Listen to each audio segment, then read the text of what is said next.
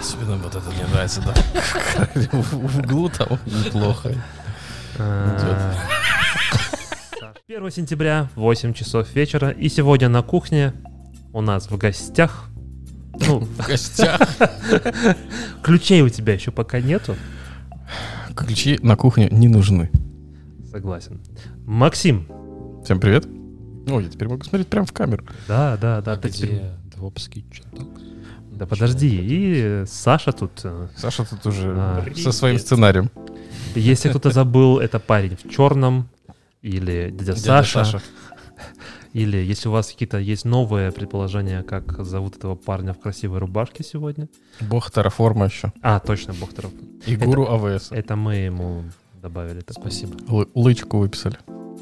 Скоро уже буду погоны выписывать. А, я думаю, что нам нужно из этой очень темной музыки. Перейти к нормальной музыке, да. Мы же запись не включили, да? Включили уже. Уже- уже идет, уже давно идет. 13 минут Да. качественного контента. Аудио, а видео? И видео.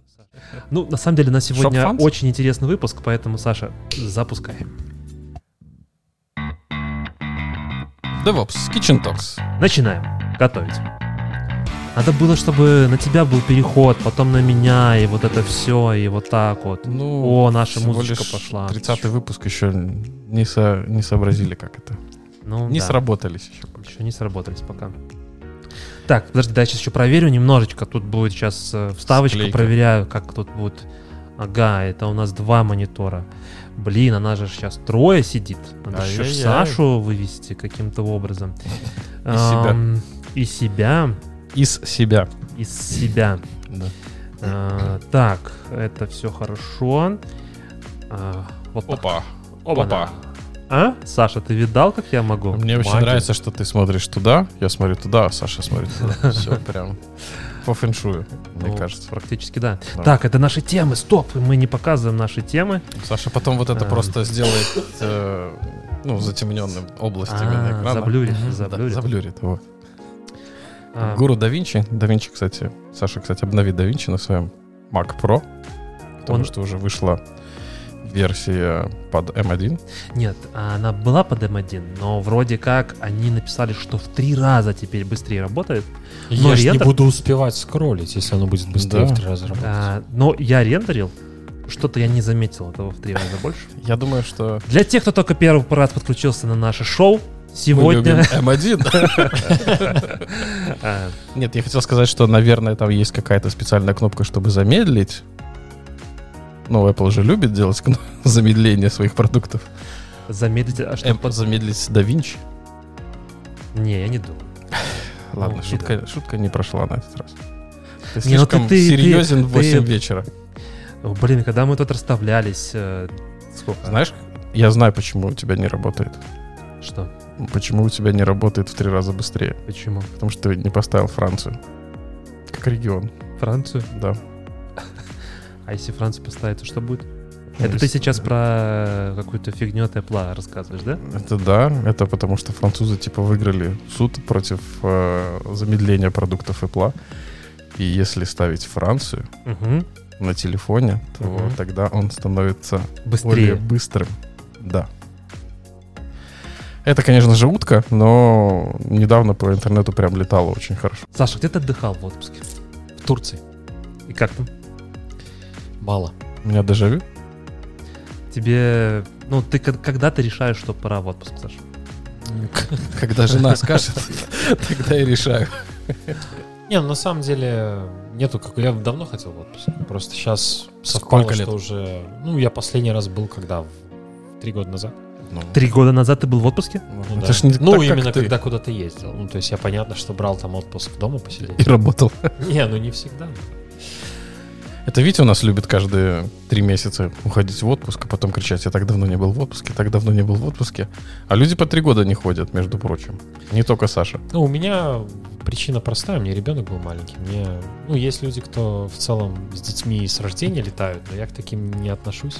Поэтому я ждал, пока дети повзрослеют. А Теперь вот он смотри, он все ты- ты- понимает. Соответственно, стало два года. Ты говорил о том, что в отпуск ты ходил и там дома сидел. Ну да. С твоей точки зрения, это отпуск, отпуск или это...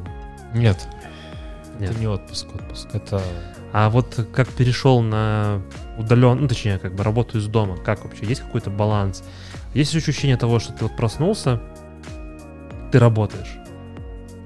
Ну, у меня конкретно проблемы с работой из дому, да, потому что у меня как бы дети, небольшая квартира, и, соответственно, это все не очень удобно, потому что у меня нету рабочего места, и в итоге я работаю там, где можно, или где надо посмотреть за детьми, и в итоге это все сливается в одну сплошную кучу, и работаю больше, работаю менее продуктивно, и в целом не очень удобно. Но в последнее время я э, выкроил уголок своей мамы в квартире, в комнату, в которой я раньше жил. И ты ходишь к маме домой, чтобы поработать? Да. Ну, я себе там обустроил рабочий уголок, и там, да, работаю. А он далеко живет? Нет? Пять минут. Просто можно было Десять. в офис ходить. Ну, как, да, А как, мама- как на работу. А мама еще и обеды делает. Можно денежку сэкономить. Да? Ну, я как-то привык уже... Не есть. У меня двое детей. Сам готовить. Нет, ну, к еде, которую супруга готовит. А, ты не готовишь. Я редко. Ладно, у нас сегодня какое-то кулинарное шоу опять, Да, мне кажется, ж на сворачивается. кухне. Так, собственно, первая тема, которую мы сегодня будем обсуждать. э, Как работа из дома оставаться здоровым и не сойти с ума. Никак. Вот мне кажется, как раз-таки первая задача это разграничить все-таки работу да, и отдых. Ну вот как ни крути, то ты все равно э, у человека есть что-то как бы вот триггер, да, то есть когда мы ехали на работу, вот эта фокусировка там, этот ритуал, ты садишься в машину или там в, в автобус, там еще куда-то едешь, вот эта дорога, ты приезжаешь, оно само по себе добавляло вот этот процесс перехода, перефокусировки от того, что ты начинаешь работать. И вот, ну, я могу сказать, что у меня, нап- например, сейчас вот эта граница между работой и не работой, отдыхом, она очень сильно расплывчатая. Я вышел из спальни, значит, я начал работать. Ну, на самом деле, практически так и есть. Была какая-то статья, помню, говорили о том, что 30% чуваков, работающих из дома, иногда работают лежа, ну, типа из кровати. В спящем состоянии. Саша, у тебя были ситуации, когда ты подключался на митинг, еще В сонном в состоянии. сонном состоянии, такой говорил hello или там привет. И дальше спал. Но у меня не было звонков в такое время обычно. Я просыпаюсь достаточно рано, ложусь, ну, не очень-то поздно. Потому что у тебя двое детей. Да, то есть я условно живу по графику, который... Когда можно успевать спать. Не я что- это придумал. Да, потому что если не следовать этому графику, будет тяжело проснуться, отвезти ребенка в сад с утра, когда ты лег там в 4 утра. условно. Поэтому у меня таких историй не было, но ситуации, когда я, грубо говоря, лежу на диване и работаю, да, потому что там дети играются, мне надо за ними смотреть, я ложусь на диван и параллельно работаю, да.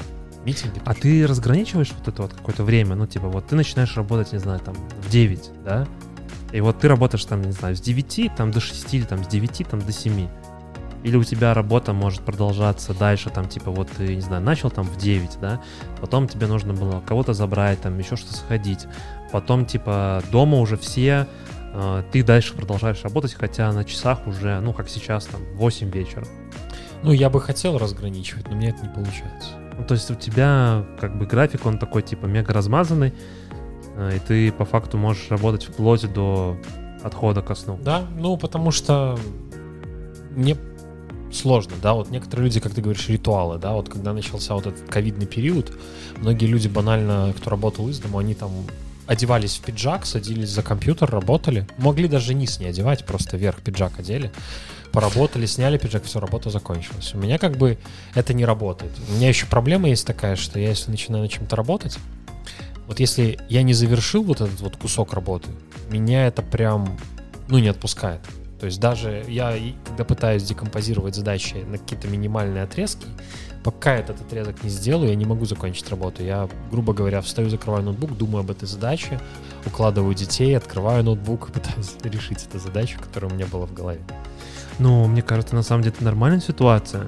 Э, Я думаю, что вот когда Максим тоже там пишет свои ARM темплейты сейчас на PowerShell. Нет, На у меня другой подход.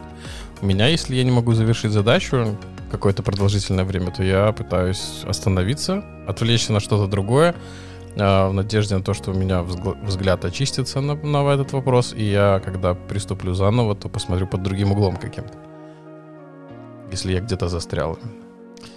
Витя, он рассказывал на прошлом или позапрошлом выпуске о том, как он тоже не, не ум- умеет не отвлекаться, да, на сообщения в чатах, например. Это очень крутой навык. Мне вот очень понравился подход, когда ты даешь время там вопросу пожить с самим собой, там какое-то время. Отстояться, как я Отстояться, да. Проблема должна отстояться. Я протестировал, это прям иногда хорошо работает. Понятно, что ты не можешь, когда тебе написал какой-нибудь, не знаю, директор, начальник, заказчик, короче, ну, ты пять часов подожди, может быть, отчет придет сам. То есть это как раз-таки с такими вопросами, э, ну, которые, типа, спросить, да? Вот они прям реально хороший совет. Кто не знает, посмотрите, это когда в прошлом или в позапрошлом, я вот забыл. А, Я уже не помню, наверное, пару выпусков назад. Смотрите все. Да, смотрите последние 10 выпусков. Где-то одном- там будет. Да. Для тех, кто не хочет смотреть и хочет здесь и сейчас, идея заключалась в том, что когда вам пишут о проблеме или там задают вопрос, вы не сразу бежите и отвечаете, там, помогаете человеку, а вы даете время отстояться проблеме. И где-то в среднем через час-два вы спрашиваете у человека, получилось ли решить проблему. Дело в том, что как раз-таки вот это время, да, там два часа, это как раз то время, которое нужно для того, чтобы Спросить у других людей. а, погуглить. Это первое действие, да. Возможно, человек просто рассчитывал, вот я пойду и буду спрашивать, там, донимайте другого. А, И если человек попытался потрэблшутить, у него не получилось, тогда реально нужно помогать. Собственно, в продолжении там статьи, да, здесь чу- чувак пишет о том, что нужно, Я хотел сказать в продолжении того, что нужно разграничивать, да, помимо того, что ты сам должен разграничить для себя, ты еще и тем людям, которые с тобой находятся в квартире, ты должен дать понять, что сейчас у меня время работы. Потому что когда тебе постоянно там дергают и говорят, о, посмотри сюда, а как тебе вот эти шторы? Тебе они нравятся или нет? А когда ты освободишься? Вот э, сегодня буквально в новостях было, что выступала э, женщина, какой-то там премьер-министр Новой Зеландии, чего-то, она тоже из дома работает. У нее там какой-то канал берет интервью, в этот момент открывается дверь, и забегает ее сын, на вид там лет 6-7 ему, и показывает, какую он нашел крутую морковку в виде э, фалоимитатора.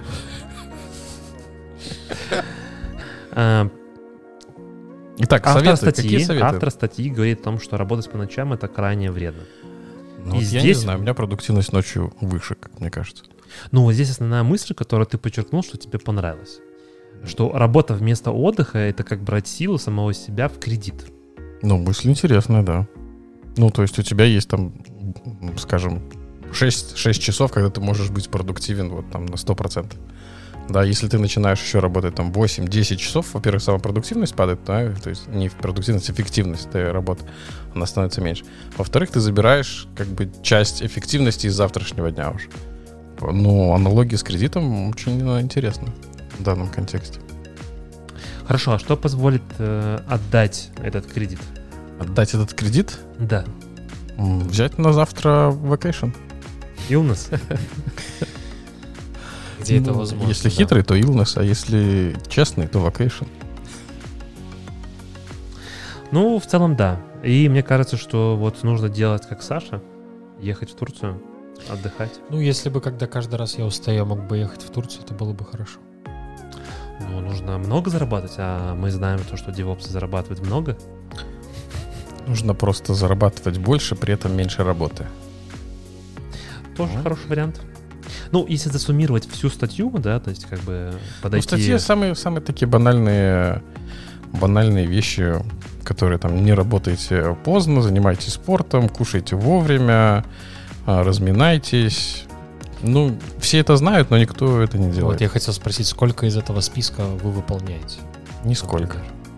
Ну, вот смотри, давай... Кушай- ну, кушают все нормально, я думаю. Так, Я- хорошо высыпаться. Кушают Я все стараюсь- нормально, но, извини, перебью, но время, которое отведено вот на этот ритуал, да, по сравнению с офисом, оно у меня сократилось раза в три. То есть я Мгм. могу прийти а, пообедать за 15 минут и потом сразу уходить на митинги или на что-то. Если в офисе ты спустился там в кафе, пока подождал, пока тебе принесли, спокойно там поел, потом пошел, поднялся наверх, попил там чай, кофе, перетер там с коллегами о чем-то, у тебя где-то час уходит на обед. А дома можно комбинировать обед и митинги. А вот скажи... Это ты- я назвал мульти-итинг.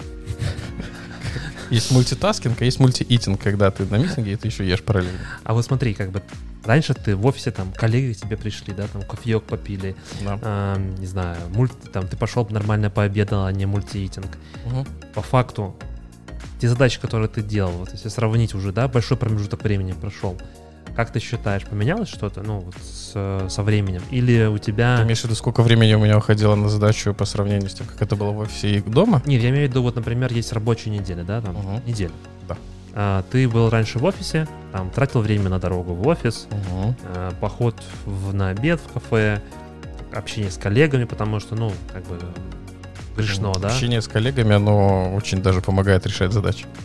В принципе. А, ну вот те задачи, которые ты делал и сейчас, насколько разнятся или не разнятся? Не, ну задачи как бы... Ну, как бы тулинг просто поменялся, а задачи, в принципе, как были, такие, такие и остались. Сделать там То есть производительность не упала никак. что-то. Ты имеешь в виду про скоп задач или про то, что я в Я самом говорю, вот, начале сказал? А, смотри, ты, например, раньше за неделю Саша уже спит. вскапывал, не знаю, гектар, да? Да. но- Сколько ты сейчас вскапываешь?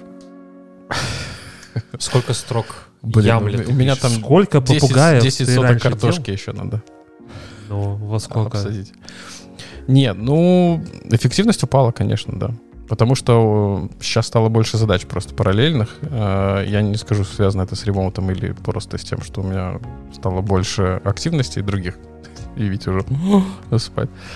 Вот, поэтому эффективность упала из-за того, что очень часто приходится прыгать по контексту. Туда-сюда. То есть сейчас у меня там три проекта, плюс там 30 человек. А у каждого свои проблемы, каждый что-то хочет, кто-то хочет на ассессмент пойти, еще чего-то. И там у меня в календаре забито с 11.30 до 6 фокус тайм. Стоит блокер на все. И я вот смотрю на свой календарь, у меня стоит фокус тайм на, там, на 6 часов, и потом справа от него там один митинг, второй митинг, третий митинг. Весь фокус тайм съедается за счет получасовых митингов всех остальных. Фокус тайм, ты имеешь в виду, блокируешь себе рабочий день? Я блокирую, да, чтобы, во-первых, там не кидали митинги какие-то левые на это время, а во-вторых, чтобы у меня было время где-то поработать. Но в итоге Не работает. не работает. Не работает, да, фокус тайм. Надо быть жестче говорить, что вот здесь нет. Давайте через неделю. Так, э, может, нужно брать на себя меньше задач? Не нужно брать три проекта, не Ну, нужно я брать столько- справляюсь. Прям таки хочется спросить, насколько хорошо и эффективно ты справляешься со своими задачами? Ну, фидбэки хорошие. Ну, Как, ты, как ты померишь еще свою эффективность? Ну, я не- не я был- ложусь не в 4 утра. не получается ли у тебя так, что, что вот эта вот мультизадачность, это как раз-таки waste таймы твои? То, что ты здесь посмотрел, ну просто смотри, как бы я, ну вот, у меня вчера конкретно была задача, да, Мгм. А, мне нужно было, все, все тот же Spark в А, мне нужно было взять по лейблам, собрать поды от одного заказчика и в Прометея, в Графане показать... Мне кажется, он этот Spark Kubernetes запихивает уже полгода. Не, он уже давно там. Э, Сейчас просто мы как бы в продакшене, там начинаются всякие такие, а покажите нам топ-10 э, там Spark application, которые сейчас работают или еще что-то. Ну, в общем, нужно было э, написать про PromQL, по сути. Ну, в Prometheus написать запрос, в Grafana, Prometheus, как бы особо разницы нет. Ну, как бы бэкэнд Prometheus, Grafana, э, дашборды, визуализация этого всего. А, нужно было по лейблам забрать поды и как бы объединить по лейблам, показать тот лоуд, который они несут. CPU и memory, условно. Звучит не как очень сложная задача. Звучит как не очень сложная задача, но я думаю, что если ты сядешь прямо сейчас ее писать, Если как я бы она... сейчас сяду, не знаю, ни Kubernetes, ни А это Spark. не, не надо ничего знать. У тебя, Ага. по сути, два запроса есть. Окей. Это типа один запрос, который тебе выдает данные по лоуду нагрузки Мгм. CPU, да? Мгм. а второй это твои лейблы. Вот. Э, И у нас там, короче, такая есть небольшая херня о том, что есть общий централизованный Прометей, есть как бы на каждом своем кластере. Вот. И, по сути, нужно было написать такой join. А, Join нужно было написать, когда у тебя получается, что табличка э, лейблы, поды, ты забираешь ассоциацию лейблов с подами, а с другой стороны у тебя есть поды, и их типа уже там данные, типа по нагрузке, по CPU, по этому всему. Круто. Вот. И чтобы решить эту задачу, да, то есть если бы мне писали бы там постоянно каждую минуту, ну, самый простой пример, да, то есть вот это, на эту задачу мне потребовалось какое-то время. Я э, отвлекался, да, и решение этой задачи, оно растянулось на дольше. Я понимаю о том, что вот сегодня с утра я проснулся, не было ни митингов, ничего. Я сел, потратил 45 минут, и за 45 минут у меня уже все было готово, я уже там отправлял пиар, а, потому что у нас все эти борды, они через код описываются. У нас там, ну, очень такая немножко сложноватая замороченная система, чтобы это ушло централизованно. Через 45 минут у меня был готов пиар. Хотя до этого вечером, когда мне все писали, там что-то спрашивали, еще что-то, а, я потратил, ну, больше, часа два, наверное. Ну, хорошо, ну смотри, за эти два часа, помимо того, что ты работал на задаче, ты еще решил какие-то другие вопросы. А вот я не Если уверен, бы что ты их решили... Последовательно поставил. Ты не можешь контролировать эту последовательность. Я думаю, что как раз таки здесь возникают эти вейстаймы, когда у тебя идет перефокусировка с одного момента на другое, и это вот реально просто трата времени. Что делать? Саша? Что делать с тем, чтобы не было вейстаймов? Да, как э, фокус не терять. Надо развивать навыки тайм-менеджмента. Ну, видишь, не работает фокус тайм. В Outlook этого недостаточно. Мне, не, мне лично, вот я еще раз, когда эту статью читал, мы уже ее, наверное, заканчиваем. Я думаю, что мы уже в вейстаймы должны были переключиться. Ну, оно не совсем про это. Я просто хочу добавить, Ну, что давай, там давай. вот с одной стороны написано прописные истины, да, там спорт и так далее, но из-за того, что мы это не делаем, мы Засыпаем на 30-м подкасте.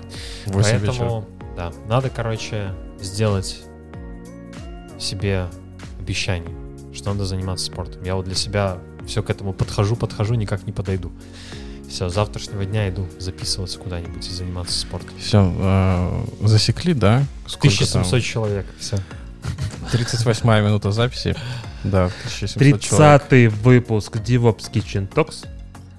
Парень в черном, дядя Саша, бог Терраформа, обещает пойти Станет- в тренажерный зал. Станет А мы переключаемся на следующую тему. Мы переключаемся, может, не на тему, а немного рекламы. Как раз в тему мен- ментального здоровья. Давай. Давай. Нас Ну, тут как бы попросили немножко прорекламировать хорошую конференцию. Мы так предполагаем, что хорошо. Она немного перекликается с той темой, которую мы сейчас обсуждали. А, расскажет про GitLab. Как э, в GitLab на ремоуте поддерживают ментальное здоровье. Одна из топиков. Также там будут говорить про Argo Ведь я думаю, тебе будет интересно. 2.0. Да, Воу-воу. да. И DevOps in HPC. Как расшифровывается? HPC? High... Hewlett Packard Service. Нет, там что-то High, High Performance Computing. Да, Да. абстракт. Да. С Terraform, Ansible для того, чтобы менеджить большие кластера в облаке.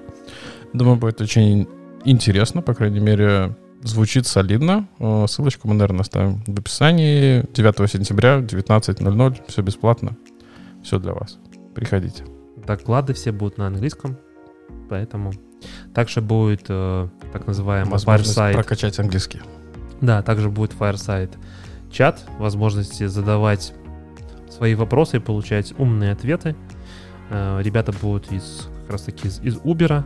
И вот э, ментальное здоровье, solution архитектор из э, GitLab. Я думаю, что будет достаточно интересно.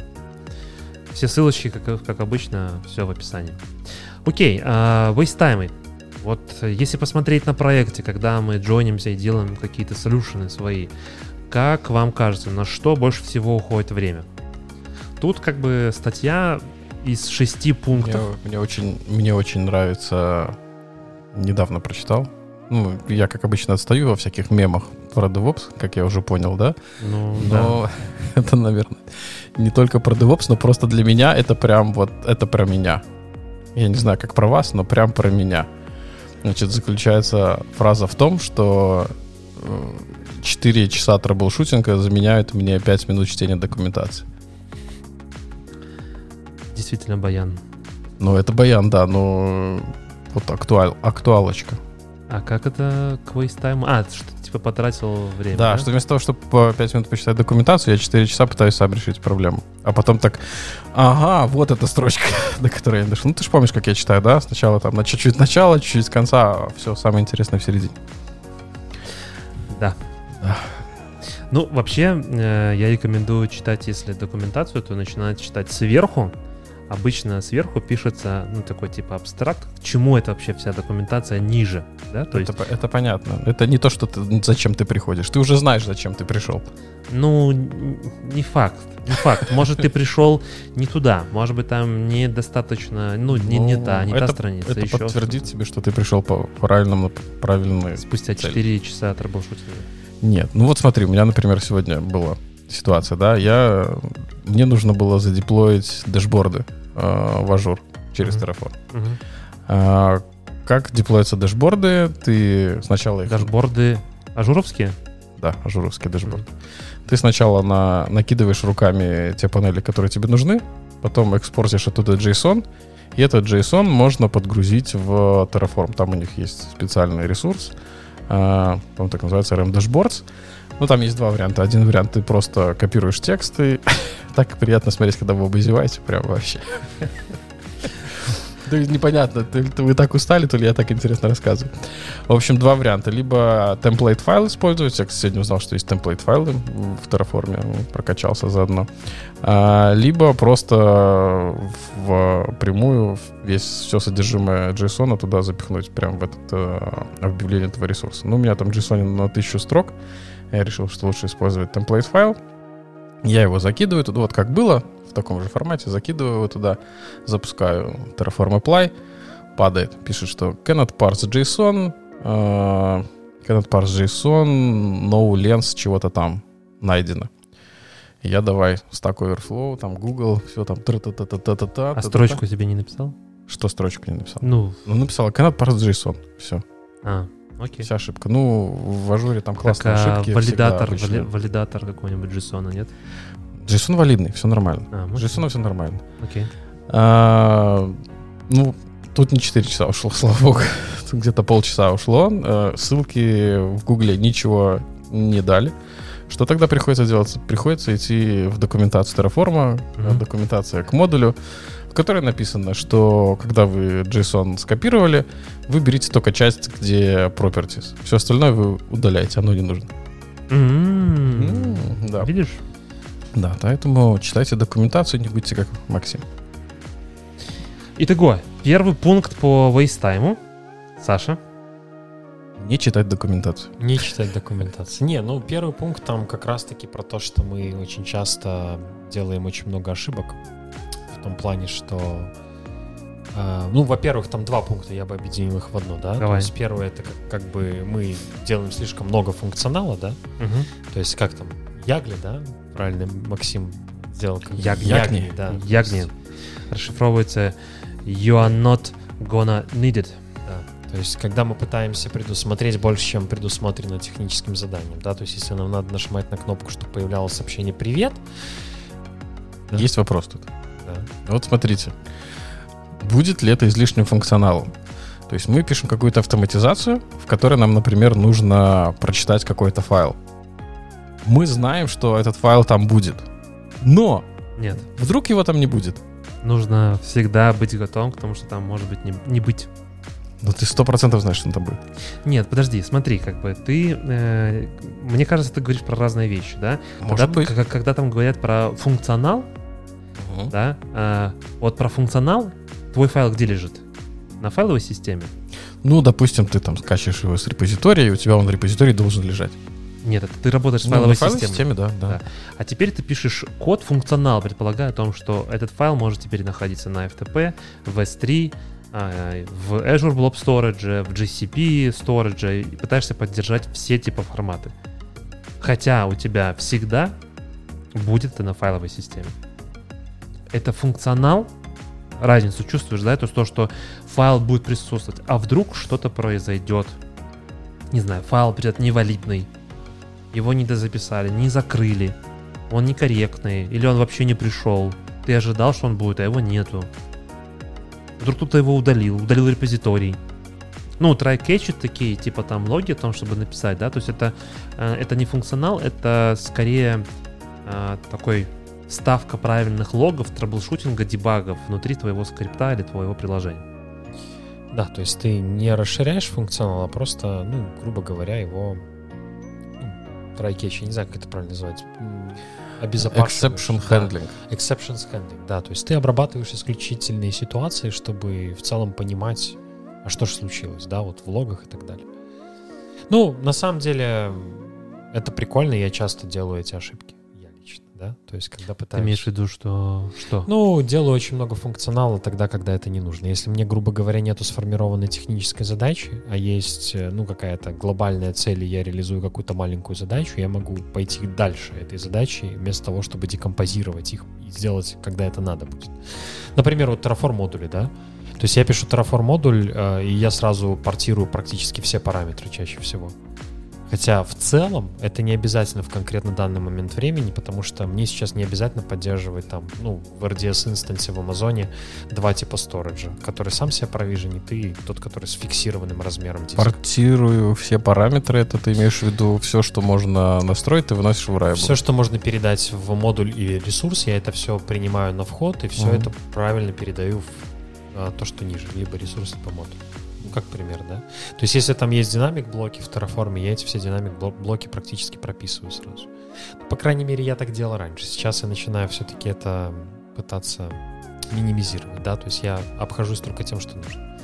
Вот. Ну и это вот опять-таки ложится немножко про следующий пункт, да, когда мы делаем много одного и того же много-много раз, да, то есть э, многие люди, когда начинают проекты, вот с тем же Terraform, я сколько раз замечал, компании, когда начинают писать Terraform, они почему-то считают, что надо все сделать самим. Они сами пишут модули, они сами пишут эти модули снова и снова, хотя в целом есть большое комьюнити, где все это есть, где-то в худшем состоянии, где-то в лучшем, но всегда можно найти либо улучшить то, что есть, и это будет дешевле и быстрее, чем писать что-то с нуля. Понятное дело, что если у вас есть какие-то требования специальные по тегированию, либо еще почему-то, вы, скорее всего, напишите свой модуль, но если вы будете использовать этот уровень вложенности на базе уже существующих модулей, это все равно будет быстрее, чем если бы вы все писали с нуля. То же самое, да, про вот эти вот скрипты, которые мы пишем заново и заново, да, также. А не накладывает ли это дополнительное... Ну, смотри, вот просто ты говоришь, мы себя дублируем, там, пишем еще раз, еще раз, не используем.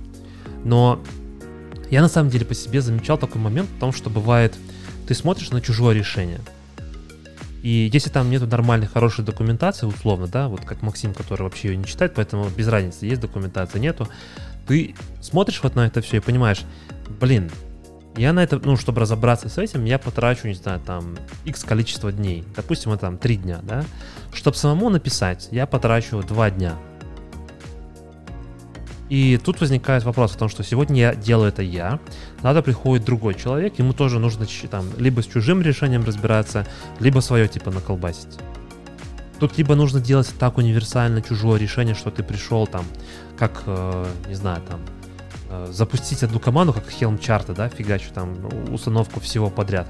Ты написал там, или там Terraform Apply, да, то есть одну команду выполнил, у тебя хлобысь и все. Там расписал вот в этом, э, вот здесь, вот или там в докер, да, там запускаешь докер, запускаете докер, какие-то параметры передаете, и вот вам типа все счастье. Это будет работать до тех пор, пока он работает. Как только Да, что но- сломается, Э, Мой тут как бы наброс, ну не то что наброс, мой вопрос там к Саше больше, вот э, когда нужно идти все-таки смотреть чужое решение, да, вот не тратить а, и писать еще раз, еще раз, и ну вот как организовать эту работу даже банально в команде, да, когда у это тебя, пересекается с третьим пунктом. Да? Building systems from scratch. ну в том числе, да, когда тебе нужно построить системы с нуля, вот как организовать вот этот, знаешь, порог входа в чужое или свое, написать или там сконфигурировать свой докер-файльчик, там подшаманить, баш-скрипты свои нафигачить, и тут Ну, мое личное мнение, что для решения этого вопроса надо помнить, что планирование и анализ — это то, с чего надо начинать. Да? То есть, если у тебя есть понимание того, что ты делаешь, у тебя есть какие-то требования и, грубо говоря, функциональные ограничения, которые ну, ну, по сути, могут повлиять на твое решение, ты уже можешь проанализировать существующее и понять, насколько оно тебе подходит или нет. А потом сейчас популярно как fail fast, да, то есть ты, короче, берешь, пробуешь, фейлишься, берешь другое, пробуешь, фейлишься, не получается, ну, пишешь сам. Ну, условно, я лично сторонник такого подхода, но если говорить про наши инструменты, да. Ну, то есть ты сначала, ты все-таки предлагаешь сначала пойти попробовать чужое, я предлагаю сначала, а, сначала понять, ресер... насколько, да, какие решения существуют, research. насколько, да, research. Угу. Грубо говоря, если это open source, у тебя есть GitHub, у тебя угу. есть э, документация какая-то минимальная в GitHub в коде, либо в README, плюс у тебя есть issues, и у тебя есть pull request, и ты уже можешь понять, насколько, в принципе, то, что ты хочешь использовать, оно документировано, оно используется людьми, оно беспроблемно либо проблемно, и последний пункт, насколько часто релизится, да, то есть есть релизный цикл, там релизы какие-то, комиты и так далее, ты можешь уже понять, насколько эта штука будет развиваться, потому что брать что-то, что не поддерживается, если это уже доступно в открытых источниках, это, в принципе, потенциально плохо. Потому что в конечном счете тебе все равно придется залезть вглубь настолько, что ты это можешь или переписать, или сделать. Вот то, что, то, что ты рассказываешь про то, что смотришь на что ты хочешь переписать, у меня так было с, с тем, что делал я. Я когда начинал работать, у нас был проект на Ansible, да, автоматизация mm-hmm. для развертывания контентной системы. Я эту автоматизацию писал два раза, с нуля. Первый Зачем? раз я ее сделал, мы ее сдали, все нормально. Потом через год я ушел э, на бенч. Ну, это был внутренний проект. Я mm-hmm. ушел с основного проекта, и меня попросили там кое-что доработать. Я посмотрел, взялся за голову и переписал все заново, потому что меня, ну, меня выросла квалификация. Да, да. Я уже стал по-другому смотреть на вещи. И, точнее, сначала это было на шефе, я переписал на Ansible, потом еще раз переписал на Ansible. Вот, поэтому, три раза. Три раза, да. А потом я уже отдал другим ребятам, которые переписывали это еще раз. Еще раз. Да, ну потому что у них были определенные требования, под которые тот продукт не подходил. Короче, три раза переписали одно и то же. Да. Но по факту оно Четыре. работало. Но оно работало же. Да, но у него были определенные ограничения с точки зрения, как это работало. Да? То есть первая версия работала только на одной платформе, э, на нашем внутреннем клауде в компании. Да? Э, вторая версия уже Потому работала... что ты не закладывал туда дополнительные фичи Потому сразу. что там был шеф, который заточен был конкретно под этот клауд. Вот. Вроде говорили про Ansible. Изначально Нет, это был он, на шефе. Да, он сказал, что сначала а. написал все на шефе, потом, потом переписал на Ansible, а потом а. через год пришел, его квалификация выросла, он еще раз переписал с Ansible, еще раз на Ansible, только уже, ну... Сколько потраченных человека часов и денег? Да? Ну, человек вырос, но это тоже такая практическая хорошая, хорошая задача, почему нет? А, это, мне кажется, можно ли отнести к пятому пункту? Incorrect Code Optimization. Угу. Это то, что вот я, например, делаю эти ошибки, да, то есть я пытаюсь чинить то, что, в принципе, работает, mm-hmm. но, на мой взгляд, не очень правильно или не очень а, логически или синтаксически некрасиво. Да? В такие а, случаи не понимаю я... пока. Ну, а, incorrect code optimization, да, no. то ну. есть что может под этим подразумеваться? Это может быть подразумеваться, если что-то реально не работает, и нам mm-hmm. надо это оптимизировать, чтобы оно стало работать или работать mm. лучше. Тут нет, тут это работает, но ты хочешь да. оптимизировать, чтобы оно работало чуть-чуть быстрее. То есть ну, первый... тут в качестве примера, да, сейчас Максимова идею закончу, то, что вот у тебя, например, есть страница, которая грузится там полсекунды, да, и ты такой, а нет, нифига, нужно быстрее, нужно сделать там 200 миллисекунд, да, но этот переход, он может быть катастрофическим с точки зрения в том числе и ну, твоих ресурсов, Сколько времени. надо потратить на да, это. Да, да, да, да, да. Но это как э, каждая девятка, да? Каждая Высылай девятка... Как после третьей девятки, Геометрическая да? прогрессия, это даже вторая девятка. Вторая? Да. Даже переход с 98 на 99, это, ну, если там можно было, грубо говоря, сказать, что мы быстренько с бэкапа восстановимся, availability, да? Кто делает бэкапы, конечно. Максим, да. Все еще не делает бэкапы. Нет. А, а дальше по геометрической прогрессии. Там стоимость проекта, например, 2 девятки 100 долларов, 3 девятки это там уже тысяча, а, тысяча или там больше, 4 девятки это уже там миллион долларов. Угу. То есть не порядок добавляется, а там прям может намного добавляться. Сори, Саш, э, оптимизация вот такая как бы... Она не нужна никому, по сути, если так разобраться. Ну, то есть э, бизнес-реквайрментов о том, что страница или там инфраструктура должна разворачиваться за 5 минут, а ты такой сидишь оптимизируешь, чтобы, не знаю, там запросы 4.30. э, в Terraform как-то шли более параллельно, или там еще, или там в Ansible быстрее это все шло, и добиваешься, что не 5 минут, а, не знаю, 3,5 минуты, но при Не, этом... 5 3,5 это нормально. Вот если 4.30 и 5, вот это, вот это как раз про вот это. Ну, хорошо, да, 5, 4,30. Ну, тут стоит сделать оговорку, что в IT-сфере многие, по сути, творцы, да, работают. То есть люди очень... Креаторы. Креаторы, они Э, вкладывают творчество. Сейчас, подожди секунду.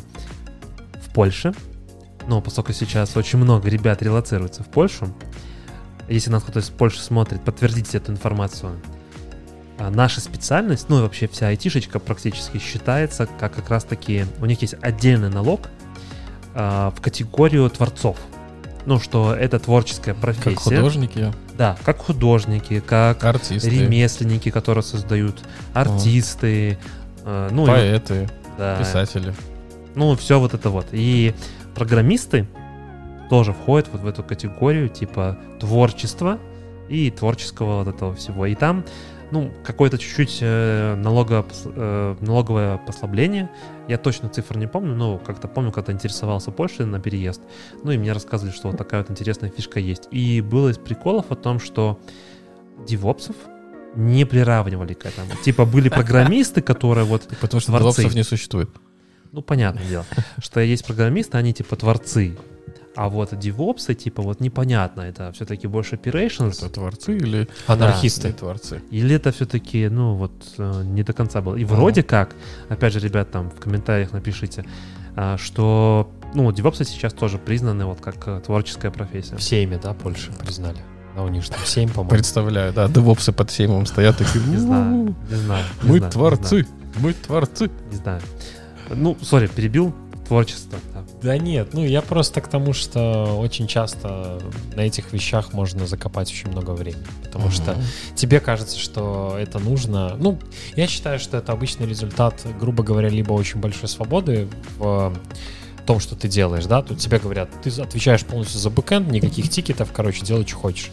И часто так, так вот случается, что вот э, как раз-таки такие задачи съедают очень много времени. Когда ты, в принципе, работаешь в команде, есть обычные фазы планирования и обсуждения это с какими-нибудь, там, не знаю, скрам-мастерами, продуктовнерами и так далее, то в целом э, этот фильтр позволяет быть сконцентрирован на продукте и бизнес-фиксах и фичах, которые, в принципе, сейчас более нужны и ценнее. Но технический долг, как говорится, тоже надо в это вкладывать. И, наверное, технический долг не относится к таким рода оптимизациям. Это больше про э, подпорочки, которые в коде стоят и вроде работает, но если убираешь, то разваливается продукт вообще абсолютно другой.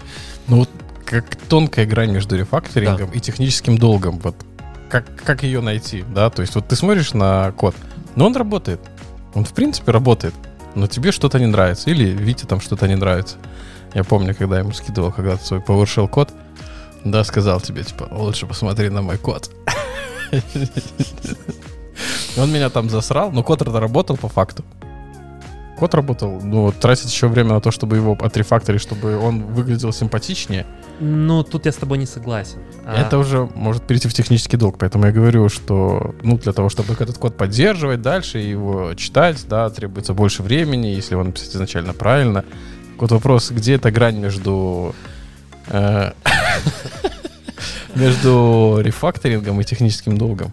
Твоя входящая рука точно показывает, что мы находимся точно в одном месте.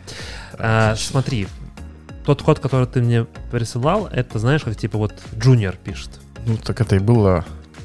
Ну, да, на заре Давно. твоей карьеры, да, Да, да, да. Это было давно, сколько, не знаю, там, 3-4 года назад. Ну, давновато.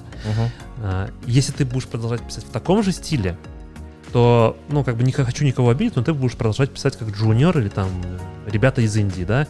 Если нам нужно сравнить от 0 до 10, то мы пишем if э, там x равно нулю, то делай одно. Если там равно единице, другой if, else, if, пишем вот это вот, вместо того, чтобы, например, не знаю, банально взять там switch, да, в котором ты это проще, там, красивее можешь сделать.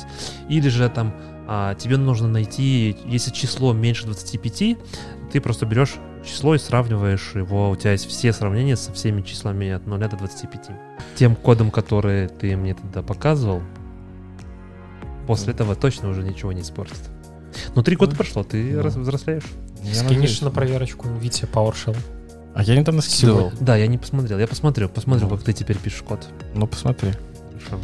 Давайте Ну что, засуммируем? Он, он Засу- никуда не ушел. В принципе, там со всего этого кода осталась только одна строчка. А все остальное это было waste time, Ты да? просто сделал компакт, да, убрал все переносы строк, да, и все Сделал слэш n, слэш n. Или точки запятой Точки поставил. Не, там просто был workaround, потому что я не мог понять, в чем проблема. Я решил сделать workaround, потом разобрался, в чем проблема, и workaround был не нужен. И теперь ничего не работает, да? Нет, теперь работает как часики. Ну, там еще очень прикольно два пункта в статье. Э, Первый — это тестирование, и второй — коммуникация. да. Это- это- Ну, да, там ну, нужно сказать, да, там типа про тестинг strategy э, в де- деталях. Ну, расскажи, да, давай. ну, что тестировать надо то, что нужно. На продакшене. Ну, вообще тестов много сегодня в современном мире, и как раз-таки очень важно правильно выработать тес- стратегию тестирования, чтобы отлавливать большое количество ошибок на ранних стадиях. А вы тесты пишете? Для чего-нибудь? Да. Да, я пишу. Для чего? Э, Я писал, ну, пишу в целом больше интеграционные и юнит-тесты. А, Сейчас я пишу больше Я юнит-тестов не для спрашиваю, какие. Я спрашиваю, для чего? Для каких? э, Для кубика, для чего-то? Helm-чарты. Для chart. Да, сейчас пишу для Helm-чартов и писал дальше, э, для Terraform еще писал, но у меня были такие тесты, наверное, не очень правильные из мира Terraform. Э, Я деплоил все, ну, то есть у меня была там небольшая инфраструктура, то есть у меня были какие-то модули, я тестировал модули, то есть я разворачивал по этому модулю какой-то кусочек инфраструктуры, и потом через API ходил к клауду, забирал данные и смотрел, что они совпадают с теми инициированными параметрами, которые были в Terraform. Это какое-то кастомное решение или есть какой-то специализированный Нет, это тул, типа кастомное. Terra-тест, там что-нибудь? Не-не, я, по сути, писал все на PowerShell? Postman. Postman — это... Это понятно. Ну, это такой, типа, тул для API-колов, по Мгм. сути. Э, И Postman позволяет тебе делать вот такие API-тестирования, производить. И, по сути, у меня было такое API-тестирование. То есть, что, что у меня создались такое-то количество ресурсов, у этих ресурсов есть такие-то... Как ты сравнивал? Ну, API он тебе отправил, ты получил назад JSON, тебе же надо сравнить значения. А там JavaScript я парсил JSON-ку, и в JavaScript... Нет, там все из коробки идет очень хорошо. То есть ты просто, ну, типа, есть JSON, из коробки Postman. Да, из коробки Postman. И ты просто, ну, там, у тебя есть параметры, ты говоришь, там, вот, вот это там, ну, у тебя дерево от этого э. JSON, Мгм. и в нем там, не знаю, какой-то параметр. Мгм. Ты, оно может, ты просто прям берешь его, забираешь, и Мгм. сравниваешь value. А value я как бы сравнивал с теми вариаблами изначально, с которыми запускал Terraform. Мгм. Кажется, по взгляду Саши он хочет переписать свой solution, используя. Postman. Не-не-не, я ничего не хочу переписать. Я просто... Не, я, я понимаю, что, скорее всего, это не самый правильный подход был. Ну, Возможно. скорее всего, так надо было. Ну, мне показалось так быстрее. Ну, все. Я тогда просто пошел смотреть на терротест. Мне терротест показался, что он не решает то, чего мне нужно сделать. Возможно. А ты, Саша, какие тесты писал? Или пишешь? Ну, разные. Для Ansible было много тестирования на базе молекулы фреймворка. Для Terraform это были какие-то э, синтаксические валидаторы статического кода, плюс э, функциональные тесты план apply destroy, ну, с каким-то функциональным кусочком. В основном такое. План apply destroy, это что ты имеешь? Ну, полный лайфсайкл Terraform, да, то есть Terraform план, Terraform apply, Terraform destroy, чтобы убедиться, что инфраструктура идепатентна, что инфраструктура деплоится, что де- инфраструктура дестроится, что тоже очень важно. Вот у меня, по сути, то же самое было, только еще в середине между Да, ну, apply и дестроем у меня было еще запуск API-тестов для того, чтобы сходить в реально в клауд и проверить, что те ресурсы, которые мы изначально хотели, они типа созданы. Ну, как раз-таки вот это вот э, делает Terra-тест из коробки. Ну, плюс там можно, так как это GoLang, можно, в принципе, эти API-колы тоже написать. на- Вопрос. э, Как вы кастомеру эту задачу пробили? У меня кастомер сам очень сильно заморочен на тестах. Все неинтересно, Саша. Ну, в моем конкретном случае у меня, в принципе, был очень большой э, кредит доверия. И в, и в этом плане я А, сам ты говорю, сказал, что, что делать. и- Нужны тесты, и они сказали, окей. С точки зрения всего остального мы деливери то, что нужно, это было главное. То, что мы Ага. внутри команды еще делали это, и никому не надо было это согласовывать, потому что в целом оно априори было согласовано.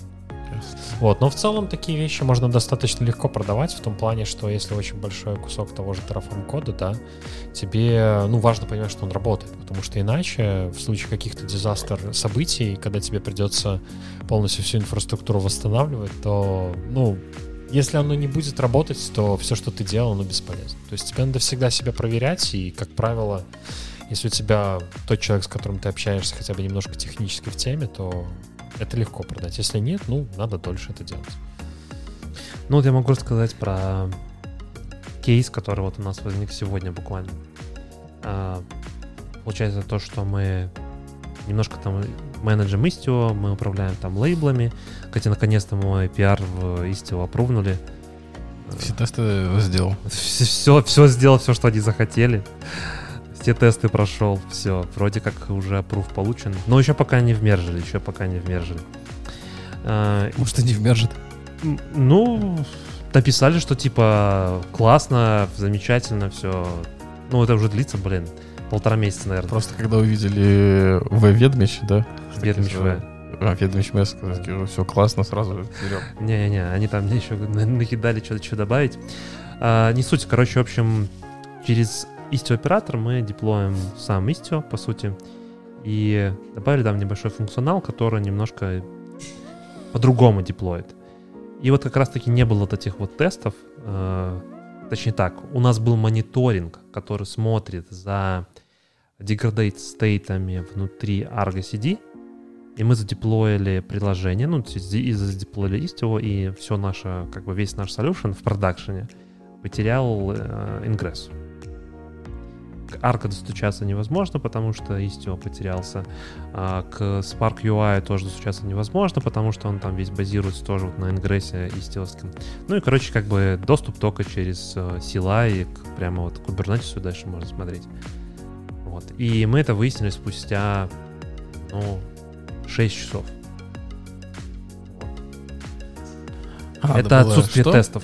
А, я думал, надо было читать документацию. Нет, это отсутствие тестов, которые как раз-таки вот э, такие хотя бы мини-смоук тесты после продакшена. То есть, когда ты делаешь какие-то изменения на продакшене, убедиться в том, что у тебя, там, не знаю, базовые вещи, они поднялись. А кластера не продовские есть? Да, там как-то так получилось, это не я ответственный был за эту задачу, я уже так прям в детали супер не лез.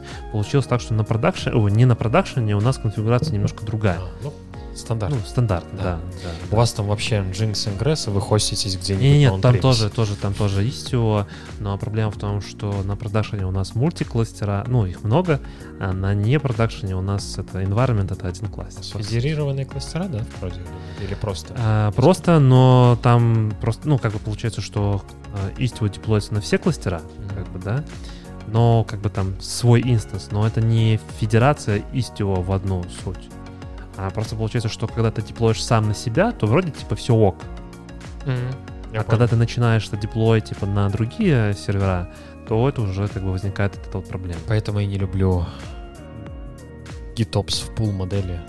Вот тут, да, GitOps э, немножко сработал против. Но это как бы к тестированию, да, тестированию Ну да. продакшена, о том, что минимальный smoke тест, вот если бы даже был вот этот вот э, там API какие-то колы или, не знаю, просто какая-то фигня запускалась, которую, не знаю, сходил, проверил, что какой-то endpoint up and running, э, не знаю, там поды up and running, ну и все. Ну, это как бы мониторинг, можно сказать, да, но у нас получилось так, что, что все поды, все работает. То есть, как бы с точки зрения Прометея у нас типа все работает.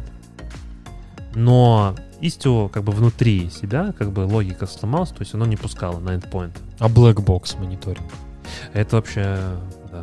Ну, как же, Prometheus из коробки, экспортеры, хотя бы тыкайте свой endpoint даже с вашего же кластера. Хотя Ну, бы. Тоже, да, да, да. Ну, такого не было, да. Сейчас на текущий момент это... Умная мысль. Так а, ч- а чем, а чем бы опосля. помог вам спок тест, я что-то не понимаю. Ну, вы же все равно же проблему нашли, или вы 6 часов проблему не, Не знали? знали. А, не, Не знали, знали, вообще? Не знали. А, окей, тогда да. Это потом, когда клиент уже пришел, и такой говорит, ребят, что-то Ну, если 6 часов, значит, не такая критичная система, я так понял. А, ну, мы только, то- да, это внутренняя система, мы Окей. только выходим в продакшн, у нас появляются только вот клиенты, которые в таком режиме типа, ну, мы посмотрим, как это вообще все работает, э, ну, вот так. Понятно. Ладно, давайте мы что-то уже затянули, Да. мне кажется. Коммуникация. На самом деле ключевая вещь DevOps. Что такое DevOps? Как раз таки, да? Хороший вопрос. Да, да, да. Потому что если так исторически копнуть, да, сегодня, конечно, мы все DevOps-инженеры. А вчера мы Кто- были... Кто-то, кто-то еще, админами. кто-то уже смирился, кто-то нет. Вот, я лично уже, наверное, смирился, но э, классический DevOps, да, он построен, в принципе, на коммуникации, если так посмотреть прям в истоке, потому что это ключевая проблема в современном, да и не в современном уже. В современном она еще больше Сколь- стала. Сколько, сколько десятилетий, да, сколько десятилетий мы постоянно ругаемся, пытаемся найти крайнего и так далее. Из-за этого мы не можем договориться даже в пределах каких-то комьюнити.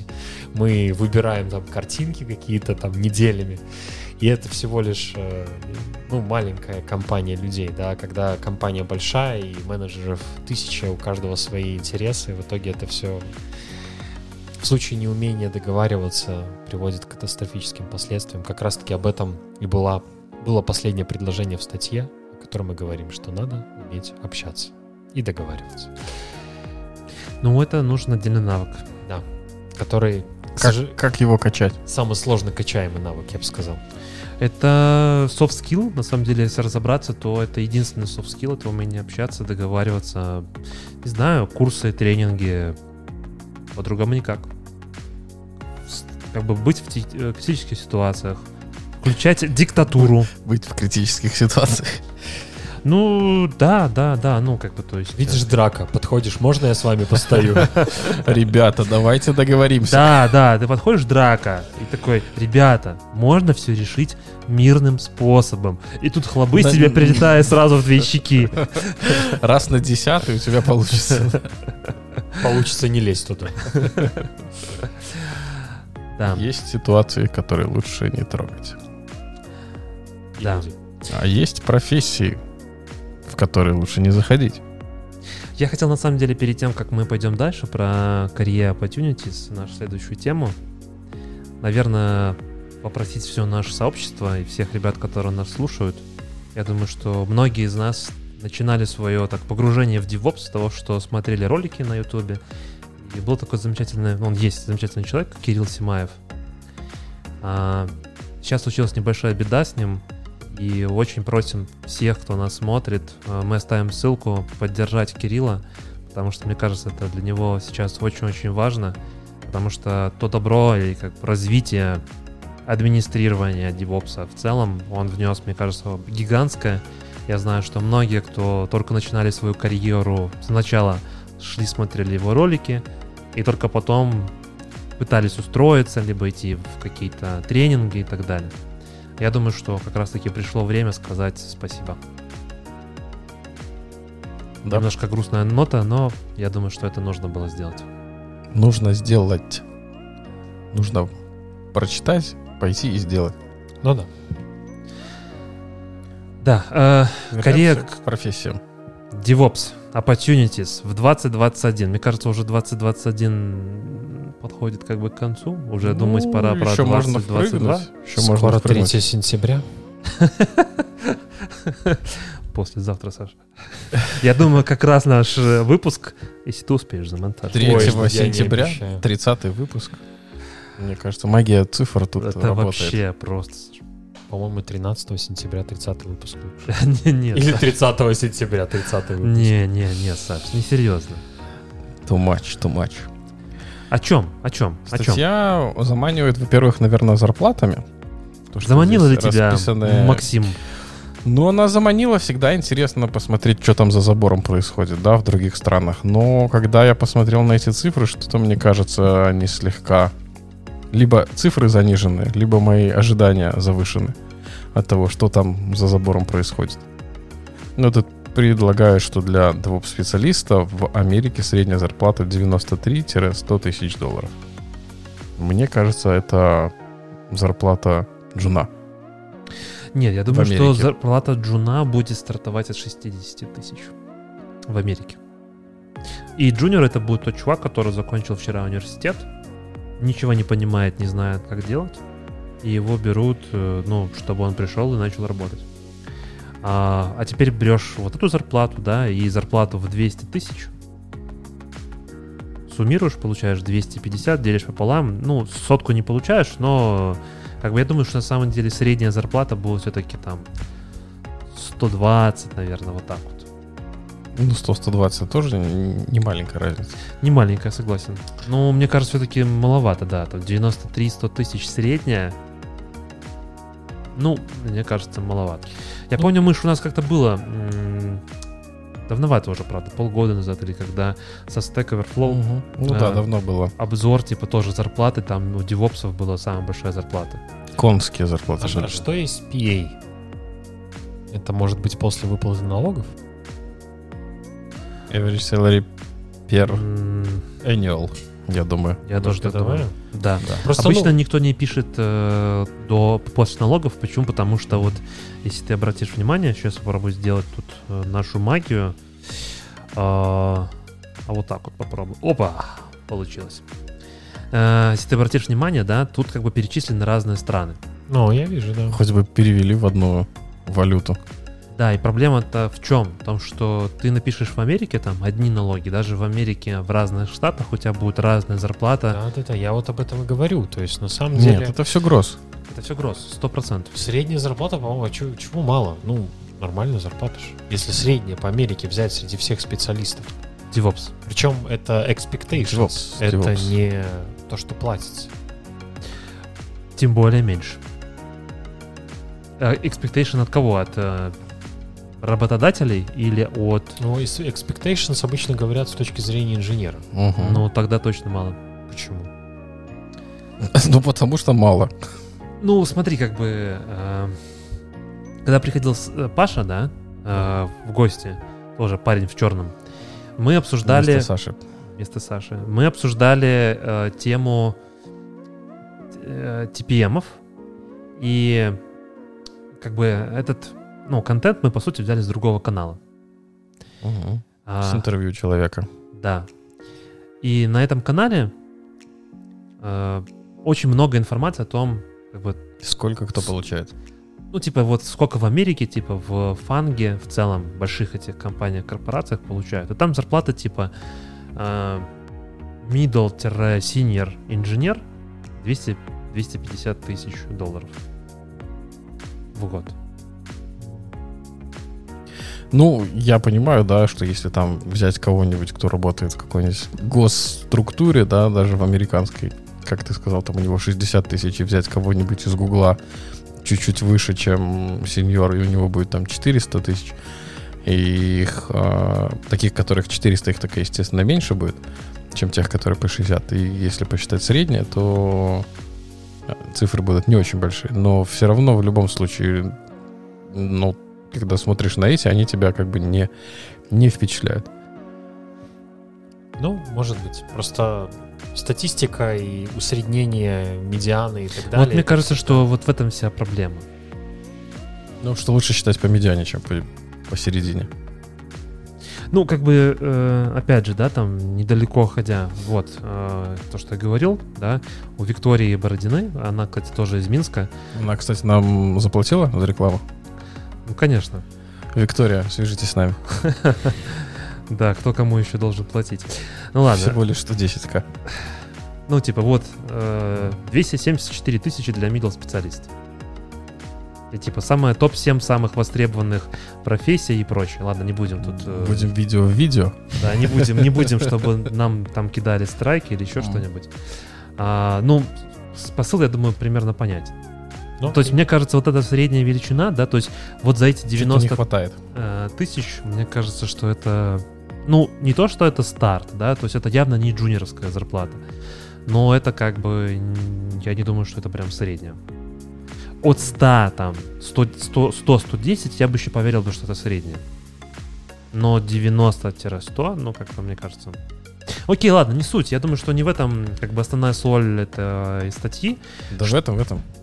Дальше там не очень интересно. Нет, а вот мне даже как раз таки больше понравилось. Ну, мне давай. понравилось э, разделение на специальности у девопсов. Ну, по сути, да? То есть, э, какие а-ля девопсы бывают. И вот здесь вот, типа, там, девопс-архитектор. Ну, я это называю, конечно, системным архитектором, Да. не девопс-архитектором. А, Помогает ну, как раз таки построить все процессы, настроить... э, Кубики накидывает вообще. Ну, в целом, да. Ну, в целом, да. Релиз менеджер. Кнопочку нажимает. А, Я бы здесь сказал бы релиз менеджер слэш, наверное... Project менеджер. Хотя нет, вот я Build engineer. Вот, да, мне вот это хотелось сказать, да, а потом вот я вот ниже еще Мгм. посмотрел, и здесь написано Automation Automation Engineer. И здесь как раз-таки все, что делает Build Engineer, здесь прям очень много всего. Релиз менеджер, знаешь, вот по одной фразе релиз менеджер больше похож на скрам мастера. Релиз менеджер. Нет, Нет, это- смотри, нет, я релиз- читаю фразу. Ну, Релиз хорошо. менеджер ensures that the development and operations teams are in sync. О, вот и жалко, Это из-за Дима. Дима не смог. Ну, вот Дима бы был, если я не ошибаюсь, в компании есть прям отдельные люди, релиз-инженеры, даже релиз-менеджеры. Суть-то в чем? А, Когда у тебя многокомпонентная система, микросервисы особенно популярны, либо просто не микросервисы, а сервисы, которые взаимосвязаны, либо которые влияют друг на друга, либо которые предоставляются какой-то более верхнеуровневой системой, как подсервисы, в этом случае тебе нужен человек, который будет координировать вот эти самые релизы.